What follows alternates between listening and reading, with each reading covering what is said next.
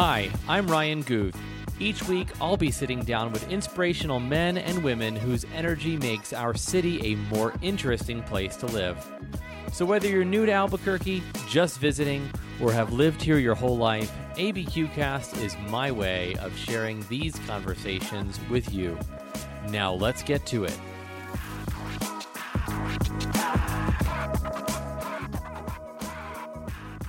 Hey there, Albuquerque. This is Ryan Guth with ABQ Cast, and today I am sitting at Los Poblanos in Los Ranchos in the heart of Albuquerque, New Mexico, at this beautiful historical inn and farm.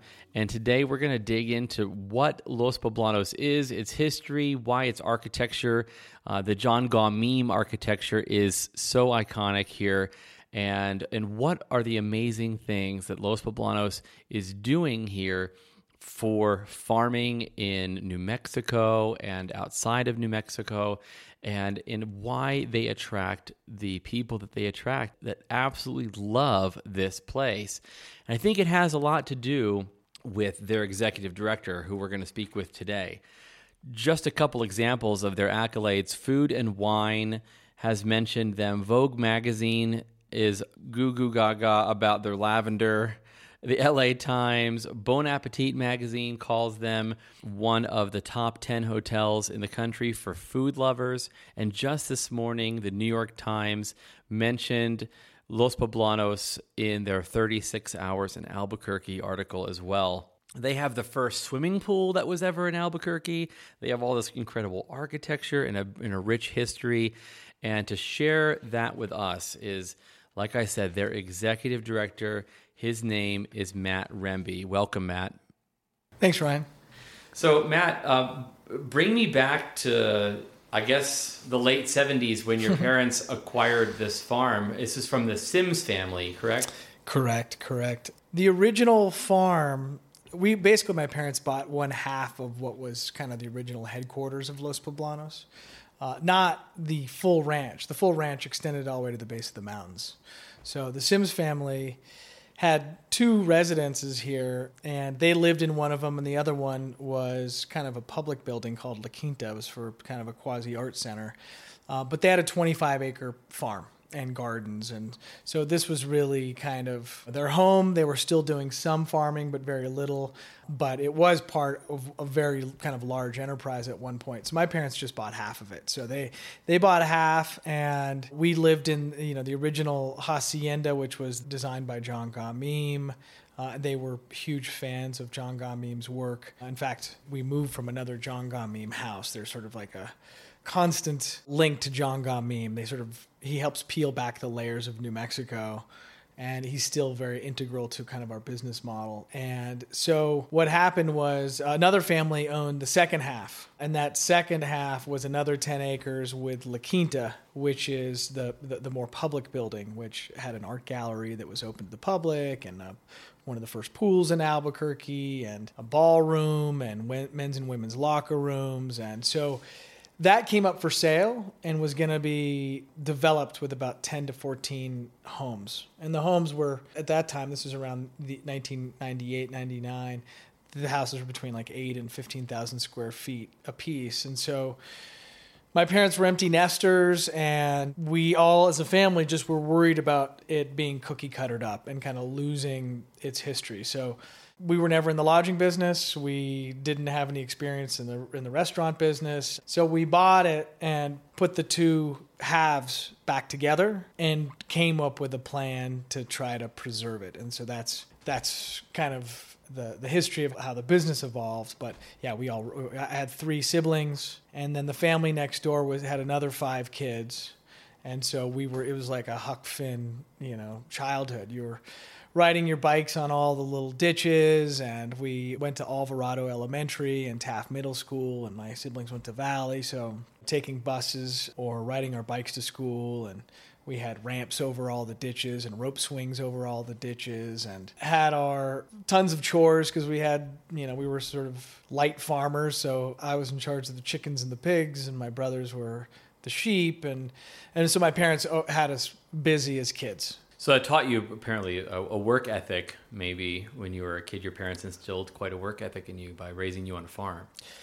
Yeah, it made a big difference, and so part of we it was such a such a beautiful place to grow up. I mean, not just Los Poblanos, but the North Valley, right next to the Rio Grande River in central New Mexico, that we all kind of gravitated back. And when this came up, it was not it really we all had kind of other things going on, but we just felt it was important enough to try to put it back together and preserve it. It was our home, so we went in. We'll, we can talk about that, but we went into a long process of trying to figure out. We didn't feel like we were owners. We felt kind of we were more like stewards of mm-hmm. the property, and so. But it was because we just had such a great life at this place, and I had a, a kind of a deep understanding of why it was special.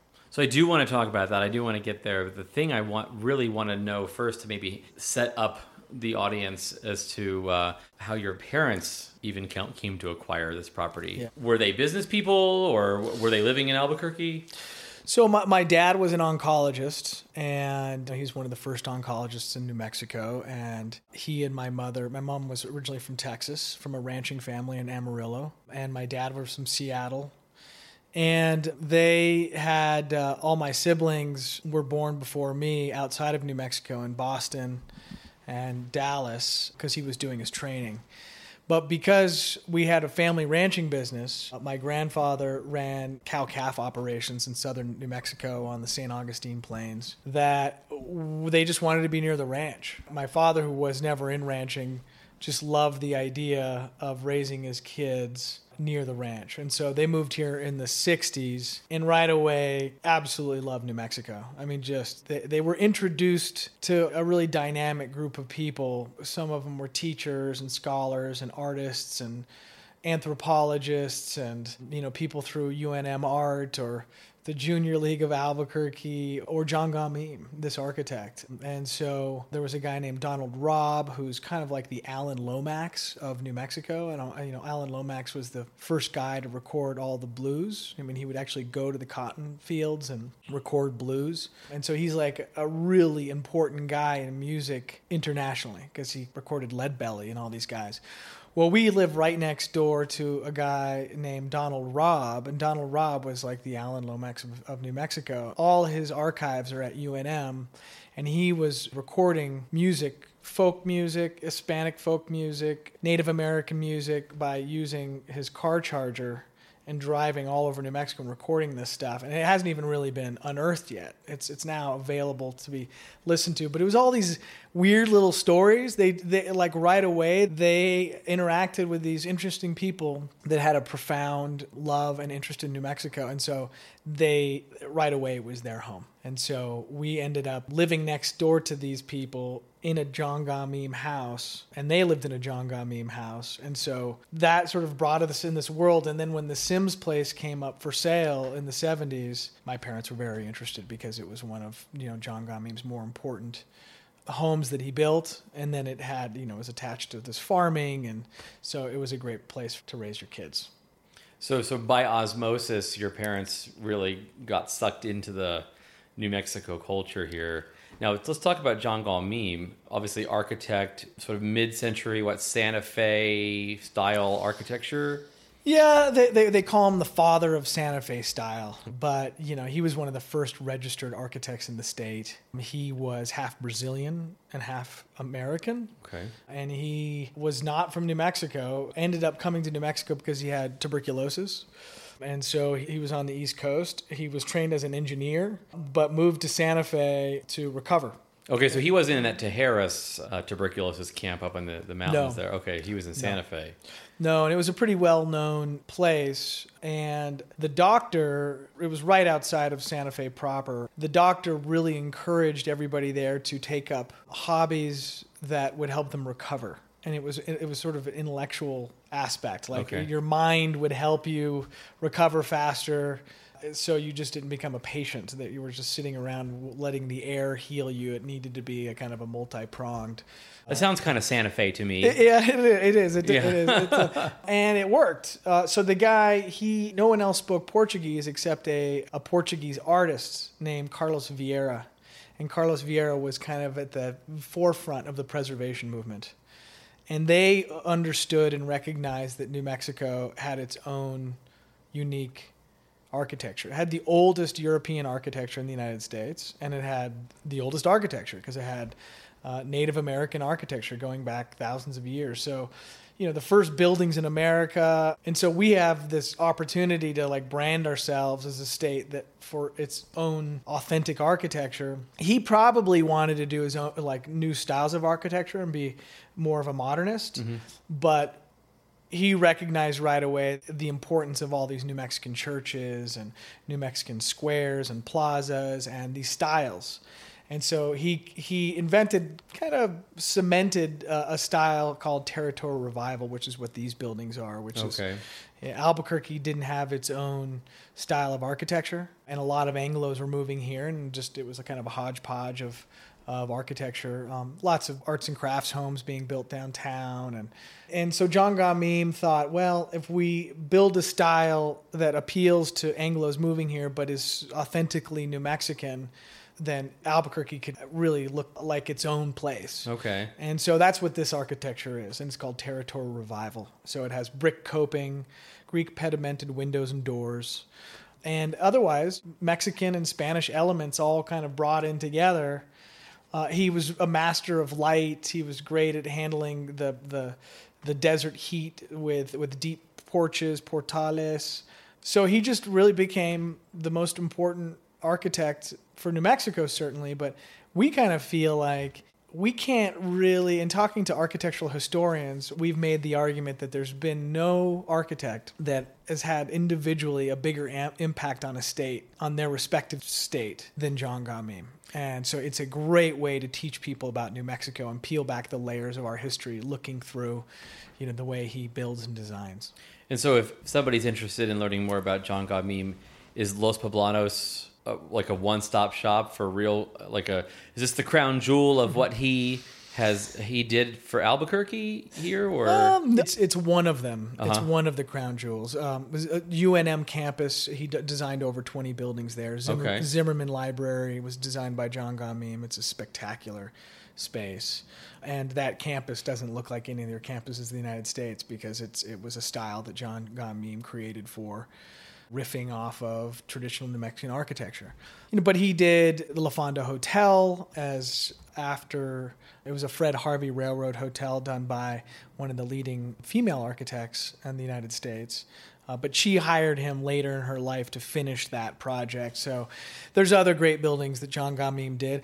What's interesting about this site is that John Gaw Meem did lots of public buildings.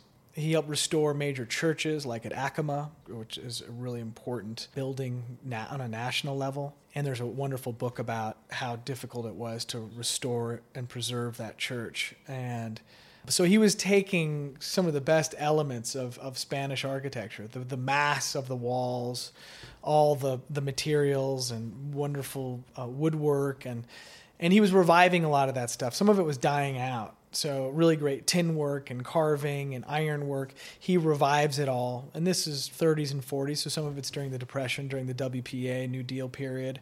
So he's credited as kind of perpetuating and or preserving and saving kind of some of the best examples of architectural and architectural artifacts or, or hardware and things like that. I mean, he, he designed everything in, in these spaces, you know, the, the light fixtures, the door handles, the radiator covers, every, and because he was an engineer, they just work extremely well. The cross draft, the, the craftsmanship, the, and so, yeah, we, we grew up in these buildings, and we're and so we have a deep appreciation for them. So if someone comes and stays here, they can stay in the original building. I mean, so the original hacienda, you can request to stay in those rooms. There's about six guest rooms in the main hacienda, and then another four in outbuildings that are all original.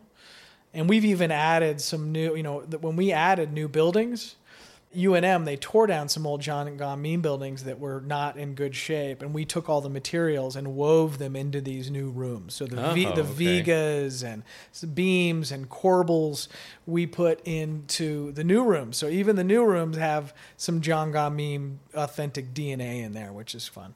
Are we sitting in a John Gaw Meem building right now? We're in a John Gaw Meem building, but this room is not John Gaw Meem. Okay, gotcha. Okay.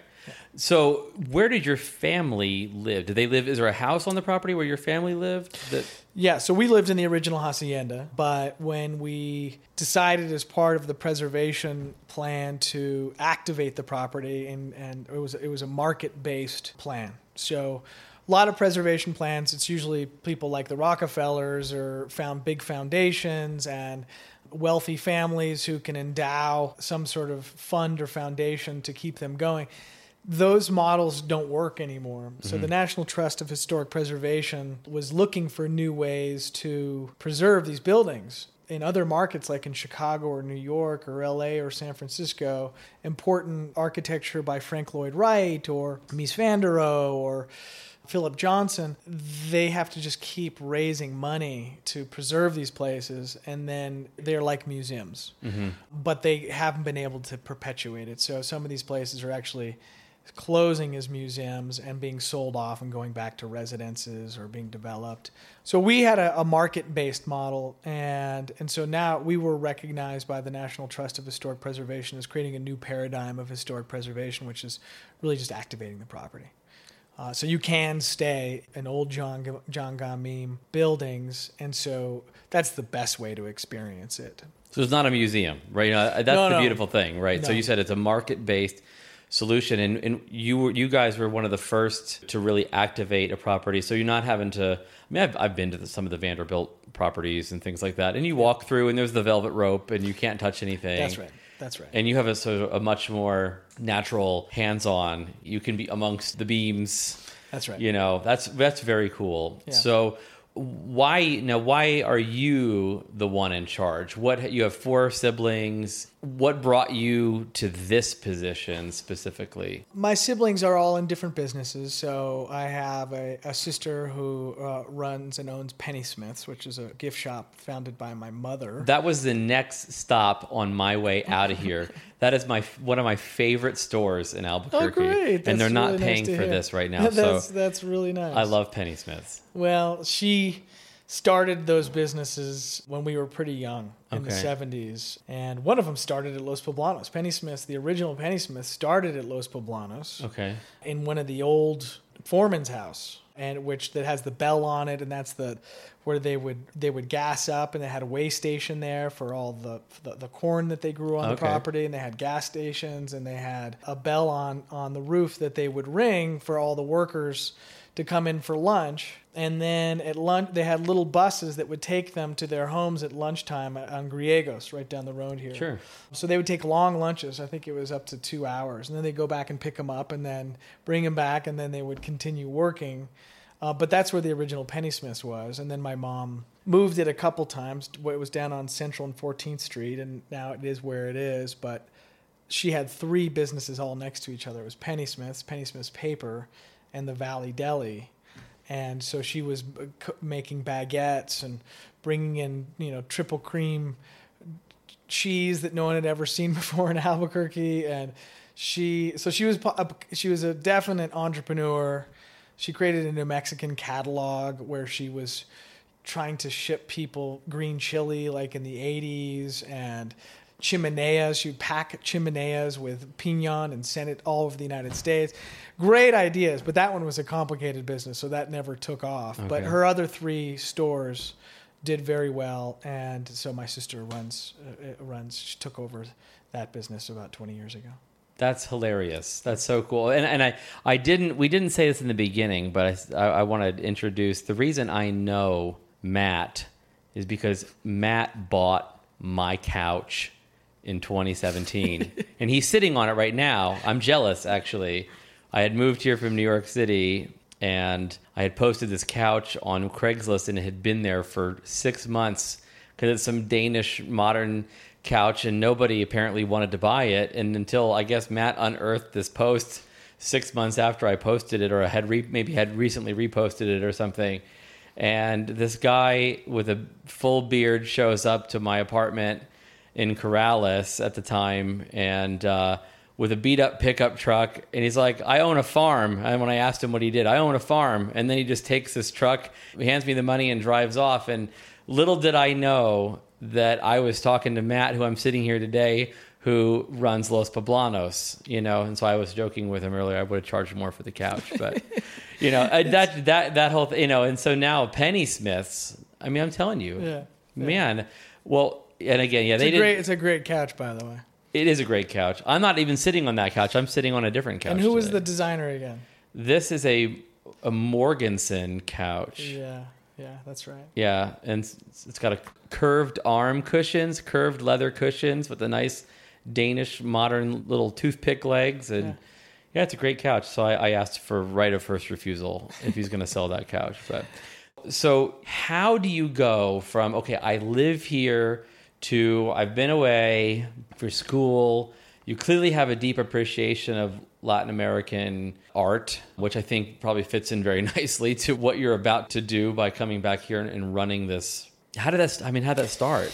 Yeah, and I, I, I guess I didn't answer your other question. That sort of the two are tied. So I have a, an, my oldest brother lives in Kentucky, and he's in the in in healthcare. So Okay. he wasn't going to do it. Then I have a brother Jay, who's a who's a real estate developer and does really thoughtful kind of mixed use projects in downtown Albuquerque. But it was, you know, it was it was complicated. It had lots of little pieces to it that, and I I was more of an entrepreneur than I suppose my siblings were, but kind of was good at marketing and branding and and the whole Latin. You know, I was in the Latin American art business. Were you excited about it? Were you excited about doing this?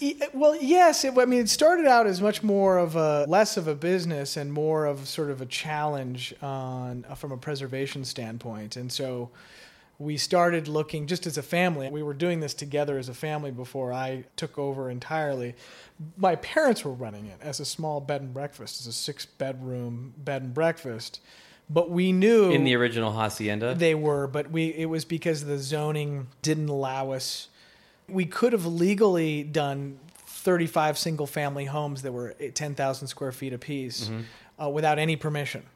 We were asking to add some guest rooms and leave most of the land open and preserve it, and we couldn't get the entitlements and the permission to do it. The neighborhood and the the village of Los Ranchos just didn't quite understand what we were trying to do, so we asked for a little time to show them if we opened it up on a small scale that it wouldn't have a negative impact on the neighborhood, and so my parents ran it when it was a really small business. So they did that from 2000 to 2005. So my Okay. mom was cooking breakfasts and my dad was checking people in and they were full innkeepers. And he was a retired oncologist and she was retired from running these other businesses and but it's 25 acres. It's 25 acres of gardens and fields that need to be farmed and old buildings and greenhouses and so when we bought that second building, it was really designed to do formal events in. The big deal of experiencing John Gaw Meem here is that you could experience both public buildings and private ones. So he was great at residences and he was great at public buildings.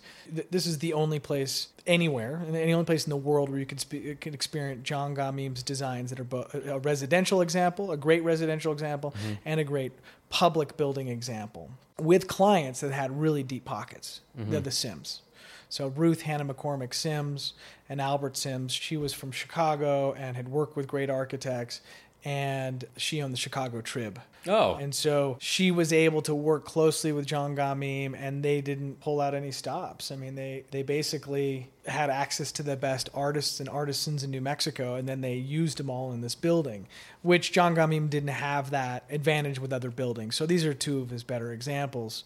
But I love that aspect of it. I mean, I mm-hmm. just I love the art and the history and the everybody who'd worked on it and the tin work and the architecture. And I had affinity for architecture and design. And so after a while, we started looking to what was the highest and best uses, and lodging was an obvious one for mm-hmm. on the residential side. The building for La Quinta was obvious for events, but really without putting a 200 room hotel on property, it wasn't going to pay the bills. You needed to mm-hmm. come up with a market model that would work to keep all these gardens going and just the overhead of keeping the place up. So we started adding.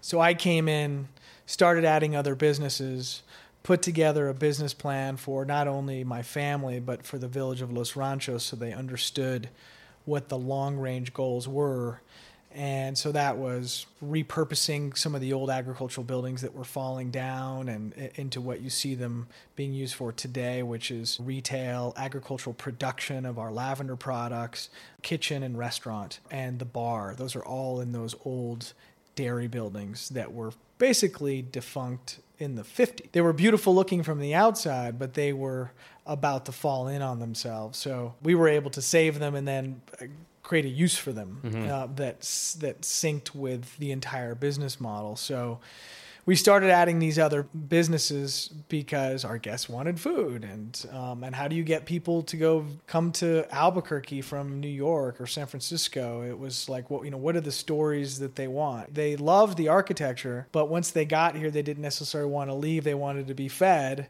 and we were farming organically. So then, after a while, the restaurant evolved, and we made lavender products, and we decided to sell and brand those lavender products. And so now have about five different businesses on property, farming. If you if you include farming, a 6th mm-hmm. So it's it's retail and e-commerce. We with the lavender. Right. Okay. Right. And food. We you know we, we make our own food products as well. Not Okay. a ton, but some.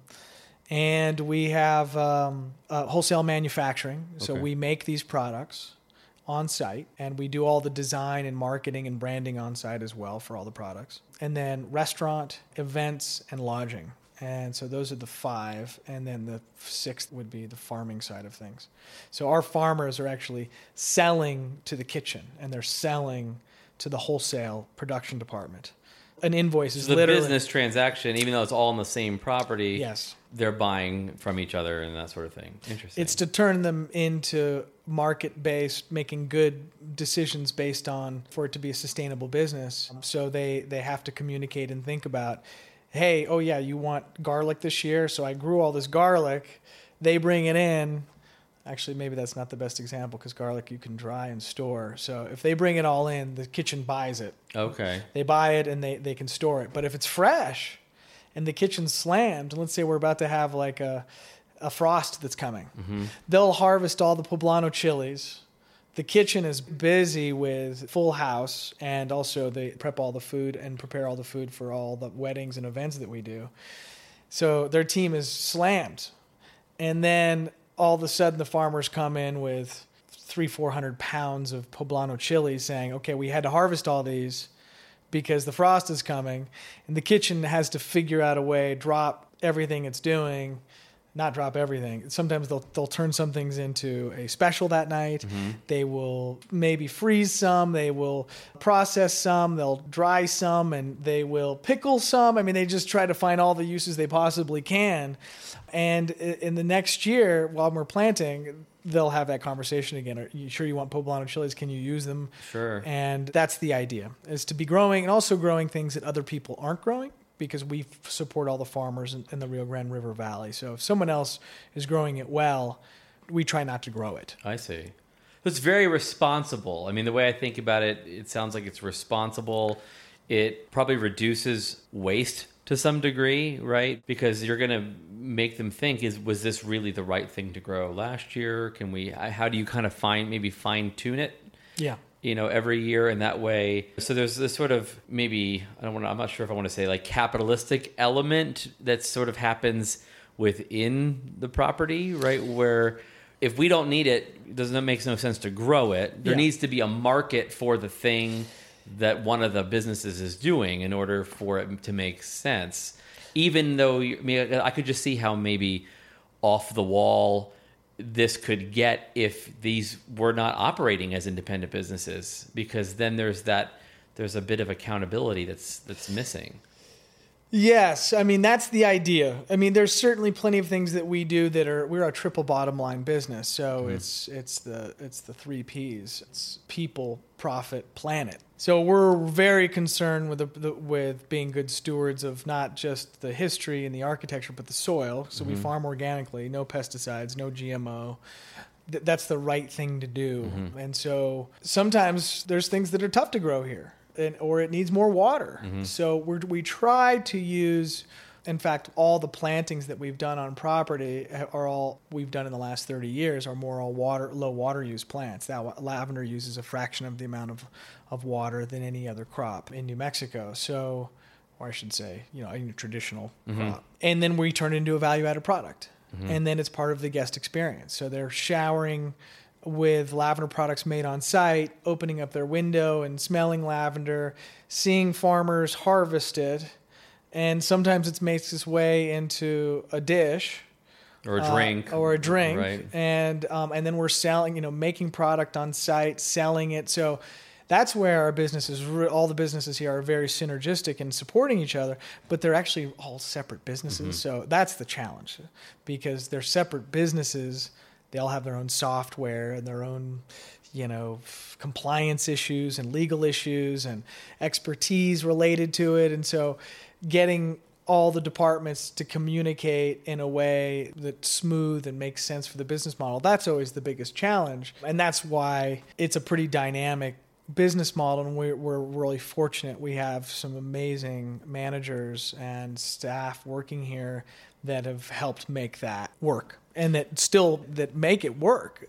But it is not easy. It's a constant challenge for it to work because farming is not easy to begin with especially organic farming where 50% of your of the work that you're doing is probably manual labor uh, weeding and then the other 50% is other manual labor. So but if everything's clicking it's beautiful and then that's what the guests get to experience they get to see the kind of full evolution of and how everything ties together here so Matt, tell us about a time when it didn't click, or when you. I don't. I don't, I don't believe in failure. I believe in feedback. You know. So, is there was there a high feedback moment in the development of Los Poblanos into where what it is today, where you were like, man, that I I learned something. I learned a hard lesson.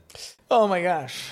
It, it happens weekly. Um, okay. No, I, I, you know, we really encourage everybody to take risks here. Mm-hmm and so there's a lot been a lot of things where we've fallen on our faces. Some are you where you plant an entire field a certain way and you've done your research and you've had the experts come and and instead of just planting a row and testing it for a year, you decided like let's just do the whole field. We're all in. Yeah, we're all in and it's a huge cost.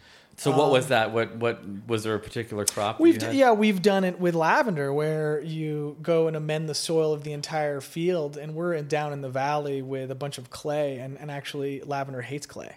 Oh, okay. Hates clay. Now it loves New Mexican climate. The heat is great. Mm-hmm. The perfect weather for lavender is in Provence, France, and that you go across.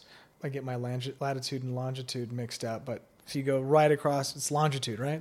Lat- latitude is east west. Uh, okay, so you go on your lat, you go latitude all the way across, and where is that in the United States? It's like northern. It's it's in southern Oregon. I was going to say because Sequim, Washington, is like the lavender capital of the Pacific Northwest, and they don't get much water. They have everybody thinks it's just a ton of, of rain. They're in the rain shadow of yeah, the Olympic Mountain. That's right. So I think they get 10, 12 inches a year. Albuquerque, we get six, seven inches a year. So it does well there, but but we have a ton of clay in the valley. Mm-hmm. It'll die if it hits clay. Okay. So we'll we amend it with other crappy soil. I mean, you try to get well draining soil, uh, even just crusher fine, it would be good for it. Mm-hmm. But it's not good for other crops. So you're taking a big risk by turning over your entire field.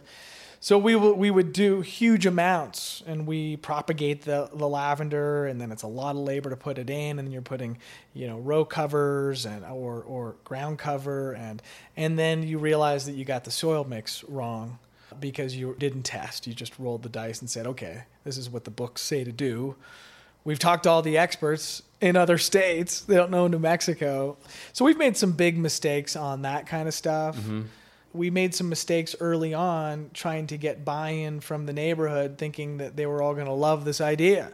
And we just made assumptions like, of course, they're going to love us opening a business up in their neighborhood. But we just kept on thinking, oh, we're going to save all this land. It's got history. It's John Gaw Meem. It's we'll we'll put eighty percent of the land into an agricultural trust in perpetuity, and they'll all thank us. But we had an overwhelming, resounding like, no way are you going to open up a business in this neighborhood, and it was just the unknown. So you had to We- really convey that vision uh, to, to them because it sound from your side, and I could see how I could even see right now how excited you would have been about all of these things and Yeah. just the, the bullet points that you just rattled off right there. But Yeah. you know, trying to pitch that to an entire community, you have a limited amount of time maybe to do that in front of a Yeah. committee and.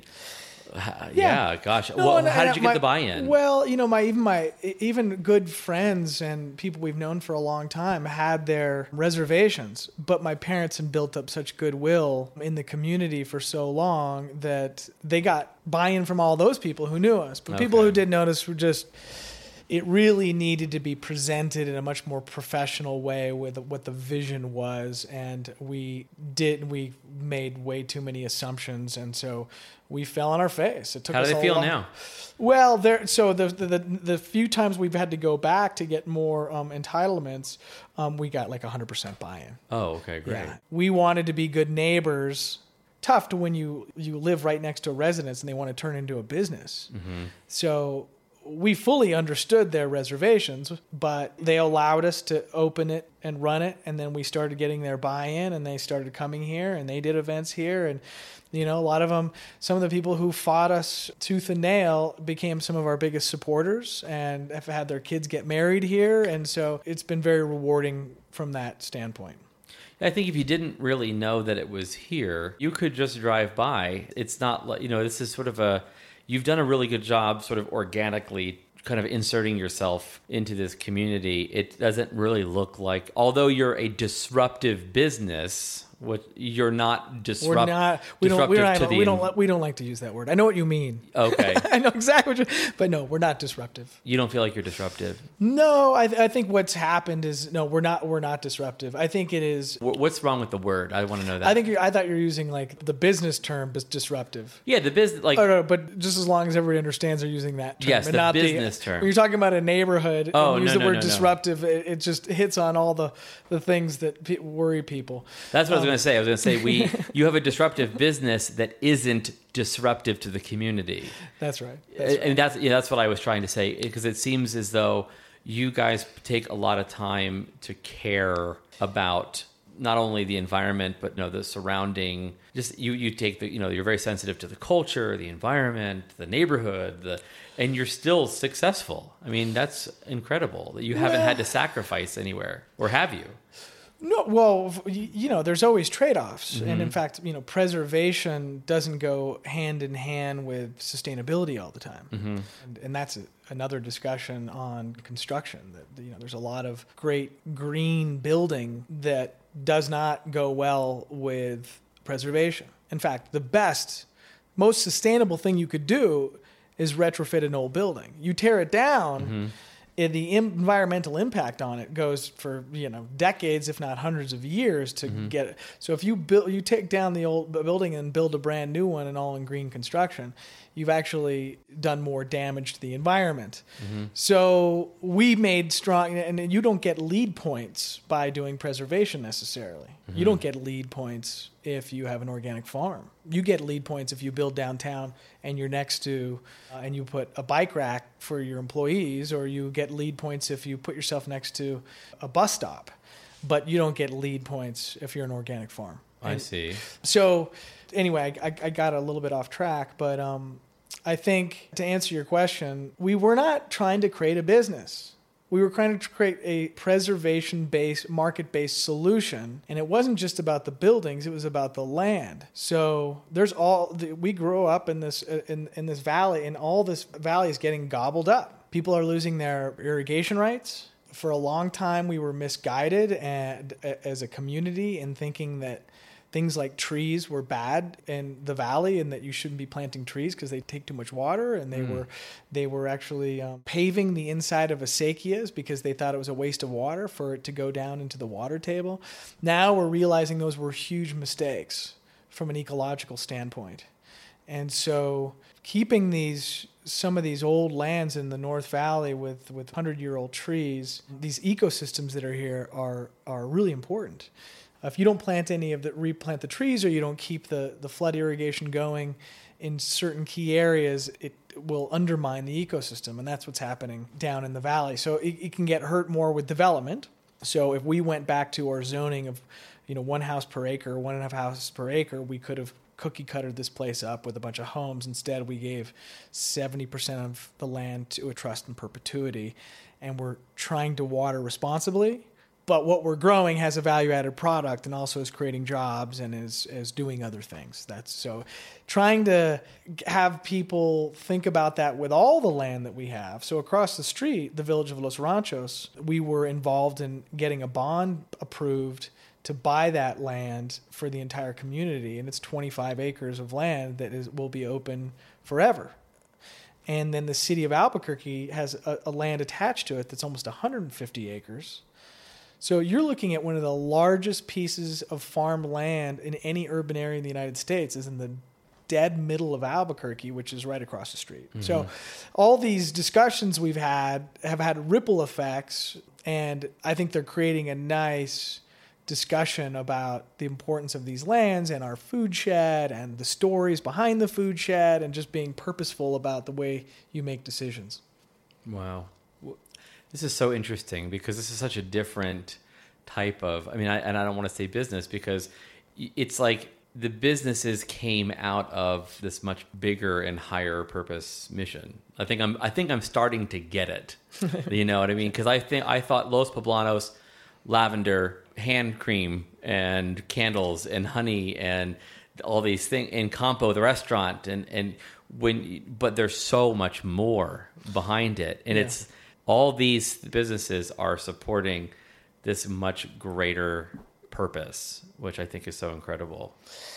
I get it well, now. it took it, me a little feels, while, but I get it feels good, and it's you know not everybody it, it sees it from a. They just sometimes they think you're just growing your business, and that it's it's fully market. It's just that you're just trying to capitalize on the business. Mm-hmm. We took a huge loan to expand the business against the value of the property, so we're we're in it for the long haul. Mm-hmm. And now we have we have 215 people employed here in five different businesses, and the thing that feels really great about it is, you know, we go and write checks for our invoices and bills, you know, it's a big old fat stack and it's all these people you know. It's all locals. They're farmers. It's the person growing the eggs. It's Kay and Molly's towels. It's uh, the co-op. We're the largest, I think, but if not the largest, we're certainly in the top three customers for La Montañita Co-op. Okay. Which is which is a for uh, non for profit business. It's owned by the community, and so we don't order food from Sysco Foods or from Shamrock or from one of the big food distributors. We're ordering either from all the farmers in New Mexico. But if it's something that is not available in New Mexico or they don't have distribution, the co-op handles it all. Oh wow! And so you know, we write huge checks to the co-op, which are, are, then the co-op is distributing money to all these little farmers and purveyors awesome. and food makers, and so we will occasionally pull all those out in manager meetings just to to reinforce what everybody's helping sustain, uh, what everybody's helping build, and how it, we're keeping it in the community. So, what do you look for in adding an employee to this businesses? What are the, type of people you're trying to attract? and I'm, assuming you probably have awesome retention. Well, we we have we're very fortunate with our retention for of in for our fields. It's mm-hmm. great, but in hospitality, it's it's high. It is high, it's high turnover. Yeah, yeah, it's eighty to three hundred percent. It's some it's some crazy number, and that's those are you know usually on the service side for you know so it's housekeepers or waiters and but for managers and management we have very little turn- turnover. We have um, we have a gentleman jesus dominguez who's been here uh, for almost 40 years. And he kind of takes care of all of us. He's one of the uh, grounds maintenance guys. And uh, he was here when i was a kid and another couple jesus Olguin and his wife Ramona, they worked here for 40 years. And so they started when I was a kid. So they're a big part of our culture and our story. And and my parents have lived on property for 40 years. And so the type of people that are we, your parents still on property? They're still on property. Oh wow, yeah, okay. they're they're involved in the business. I mean, they work in the gardens and they talk to guests and they you know are involved in the bees. But they were the ones who first planted lavender, and they, my dad took care of the bees, and my mom made the first hand salve, and so they they, they were you know the visionaries of kind of the idea. But when I t- when I took over, they had eight employees and six guest rooms, and now we've got 215 employees in all these different businesses. So it's changed quite a bit. And it wasn't me alone coming up with growing and shaping the business. It was really all these kind of wonderful, talented managers that we have were a big part of building the business. And you mentioned, you know, our, our chef, Jonathan Perno, and uh, he's been here for about 11 years and native New Mexican and he's cooked in some of the great restaurants in California and New York and at James Beard House when he was young and is a great farmer, understands the soil, and you know he's made a big commitment to make this model work. It is not an easy business model. I mean, when you're you just have to work a lot more hours. If you just get all your food from Sysco, you write one purchase order, you're done. Mm-hmm. But those guys are sourcing from dozens of different purveyors. And so that means and as fresh as it is, it means they're writing those purchase orders daily to be for fresh produce to be dropped off daily by all those groups of people. So it's it's it's a challenging model and so we have a lot of committed people that are doing it because they believe in it. It seems like it's a, it's a way of life, you know, it's a career, but it almost seems like it's even it's just deeper than that. It has to be, it seems. It absolutely is. Yeah. People are not here because um, for the money, and uh, our goal you know, we were a loyalty based business, but when you get when you've got a fire on all pistons and you raise people's expectations that are coming here and they want the experiences that you have promised to give them, you got to deliver. And so you have to become a much more professional business. So we used to just look for people that were that believed in the mission and that were earnest that wanted to do the willing to do the work. Now we have to have that, but they have to have expertise in their fields. Right. They have to, you know, understand if they're on the lodging side, they have to understand, you know, room revenue management and how to handle housekeeping. And our farmers need to understand, you know, soil chemistry and a lot of people became experts here like they came here young and they've all become experts so they're homegrown experts and other in other cases we've been lucky enough to bring some really talented people in that have helped build our business awesome well what are you most excited about right now well, you know, it's interesting. We just we finished the the restaurant is going to be celebrating its second anniversary in that space, Campo. So Campo, we had a restaurant in the old hacienda, but when we opened it up in this new space, it was just it was something else because mm-hmm. it was on the edge of the field, and Campo means field and um, we did we have an open fire and three lines of, of cooks that are all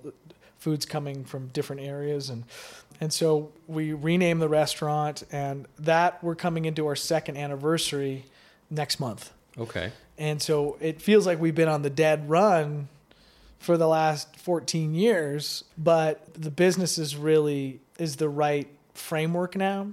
It's the right size. We have 50 guest rooms and we're we love our employees and the team that's here but we have a we have a hundred year business plan, and that is for us to keep doing all the things that to keep on farming and keep asking questions about the bees and the environment, and uh, we feel like we've been luck, fortunate enough to have a seat at the table about the New Mexican far- on the New Mexican farming community, but also in the business community about what's what's the right growth for New Mexico and and what are the right businesses that that that work for New Mexico. It's almost like our our customer base. Like if the person wants the most luxury experience in the world, we're not necessarily the place for them. Mm-hmm. You know, like they really have to be interested in architecture or, you know, really delicious food, healthy food, healthy rooms. And we push different types of benefits of being here, like that you get to open up your windows, for instance, like because I think it's something like 98% of new hotels cannot have operable windows just because of zoning laws sure. and and they don't want to have to clean the rooms because so much dust and things come in. Well, we kind of push fresh air. Uh, what is that? Would you rather have a 72 inch screen, screen TV or would you rather be surrounded by lavender fields and have fresh air? And so You don't need lavender spray for your pillow because you can just open your windows. Yeah. That's right. right. That's right. So if we finding those customers, that's why we have a, a kind of a diehard following. If someone says, "Oh yeah, if you're looking for you know the most luxury experience," and they they come here and they're they're being told that you know we're they're expecting white tablecloth fine dining experience. That's not us either. Mm-hmm. so i think it's always important for us to be clear about what we're trying to do and the type of business that we we are because we could knock it out of the park if we get the right customers here. And i kind of feel like that's trying to attract businesses or people to new mexico.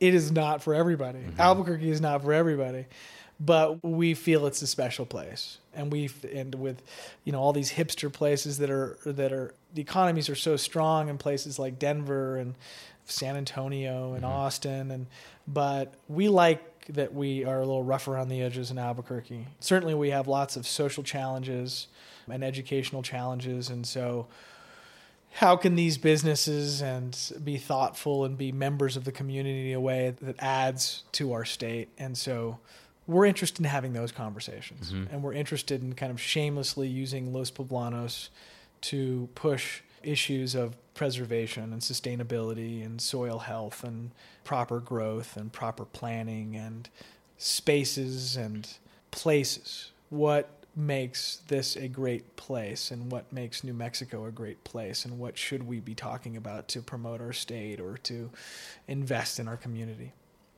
So before we wrap up here, what do you feel like is one thing that anybody listening today could do in their own space in Albuquerque to make Albuquerque just a little bit better? You know, I would say get involved in something. Mm-hmm. It's pretty easy to make an impact in Albuquerque. It's it's it's a city of a, with of a lot of needs, and if you come from another market and you want to volunteer at a school or something, you can make an impact in that little community. In Albuquerque, you can come and you could make a much bigger impact. The ripple effect is much bigger here, and mm-hmm. people we we need people that are willing that have good ideas that can jump on a committee or a board, a school board, or or push an initiative. There's a lot of great concepts, but actually doing the work and executing and getting it done is a different story. But I think we're in a good place. I think Albuquerque is there's some exciting things going on and today's newspaper with the New York Times featured about eight to ten businesses and things to do in Albuquerque and they they did a great job and they're all the places that we that we love. Um, you know Duran's Pharmacy is on there. A, a guy named Bobby Gonzalez who is the partner of our sommelier and our director of wine and spirits he's the lead into the article and he's giving these wonderful tours of our history in New Mexico and that's the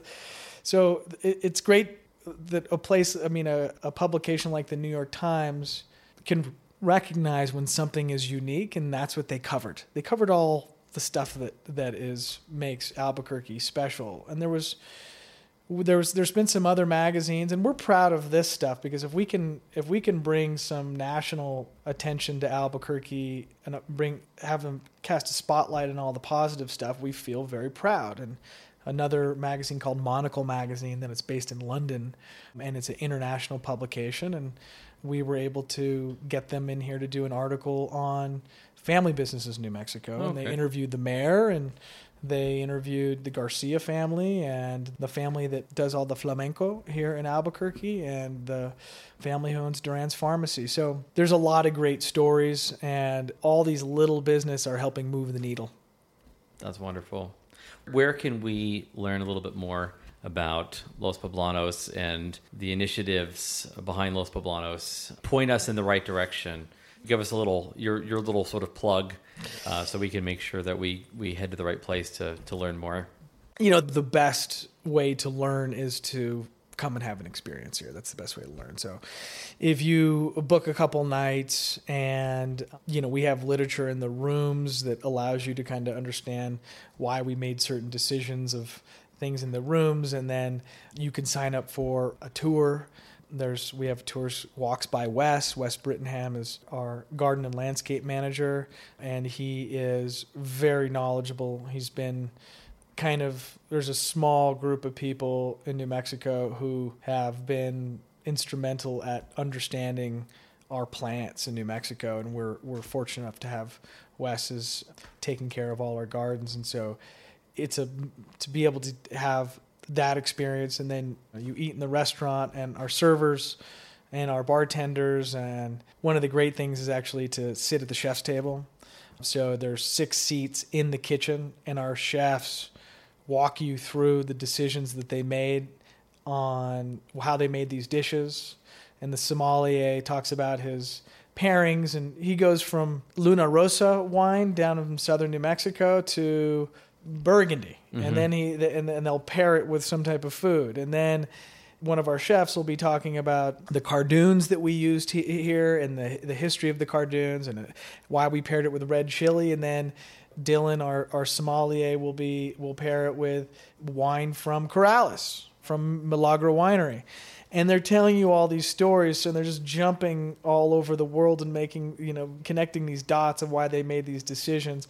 That's a really cool experience. So, and it's a great value for what it is. So, for people that really love food and love history, to sit at that chef's table. But that's the, those are the best ways. Our, we're trying to have our website be more of a great place you can go for all this history. There's a there's a lot there already. There's a lot there. Yeah. And sometimes we just feel like we're barely scraping the surface on, and scratching the surface and getting all those stories on there. But we have a great marketing team and Lauren Kemner who's working on what's the right way to get these stories out there and we can't really do it fast enough we're creating stories faster than we can tell them sure. and so we're hoping to add some sort of cultural concierge or cultural a cultural programming person who's a full time person on site that would connect the dots. So if we had a cooking class, it might be a famous chef and that chef cooks with the team and then our farmers work with that chef in the field and so it, it, it, again kind of syncing it up to all the businesses here wonderful yeah. well matt thank you so much for being on abq cast today it's really exciting to meet you again and to learn and really begin to grasp and understand the bigger mission behind Los Poblanos. So thanks for sharing your story today. Ryan, I appreciate it. I appreciate the time and uh, your interest in promoting Albuquerque and, and New Mexico and why it's a great place. So thanks so much. All right, Albuquerque, thank you so much for listening to today's episode. Don't forget to subscribe, rate, and review. Review on iTunes as well. I will read all of those reviews, I don't miss anyone. And listen every week to ABQ Cast. If you head on over to abqcast.com, you will see a link for our group, ABQ Insiders. Join us there on Facebook or just search us up on Facebook, ABQ Insiders, and you can be one of the inner circle. So, hope you enjoyed today, and we look forward to touching base with you next week. Thanks so much.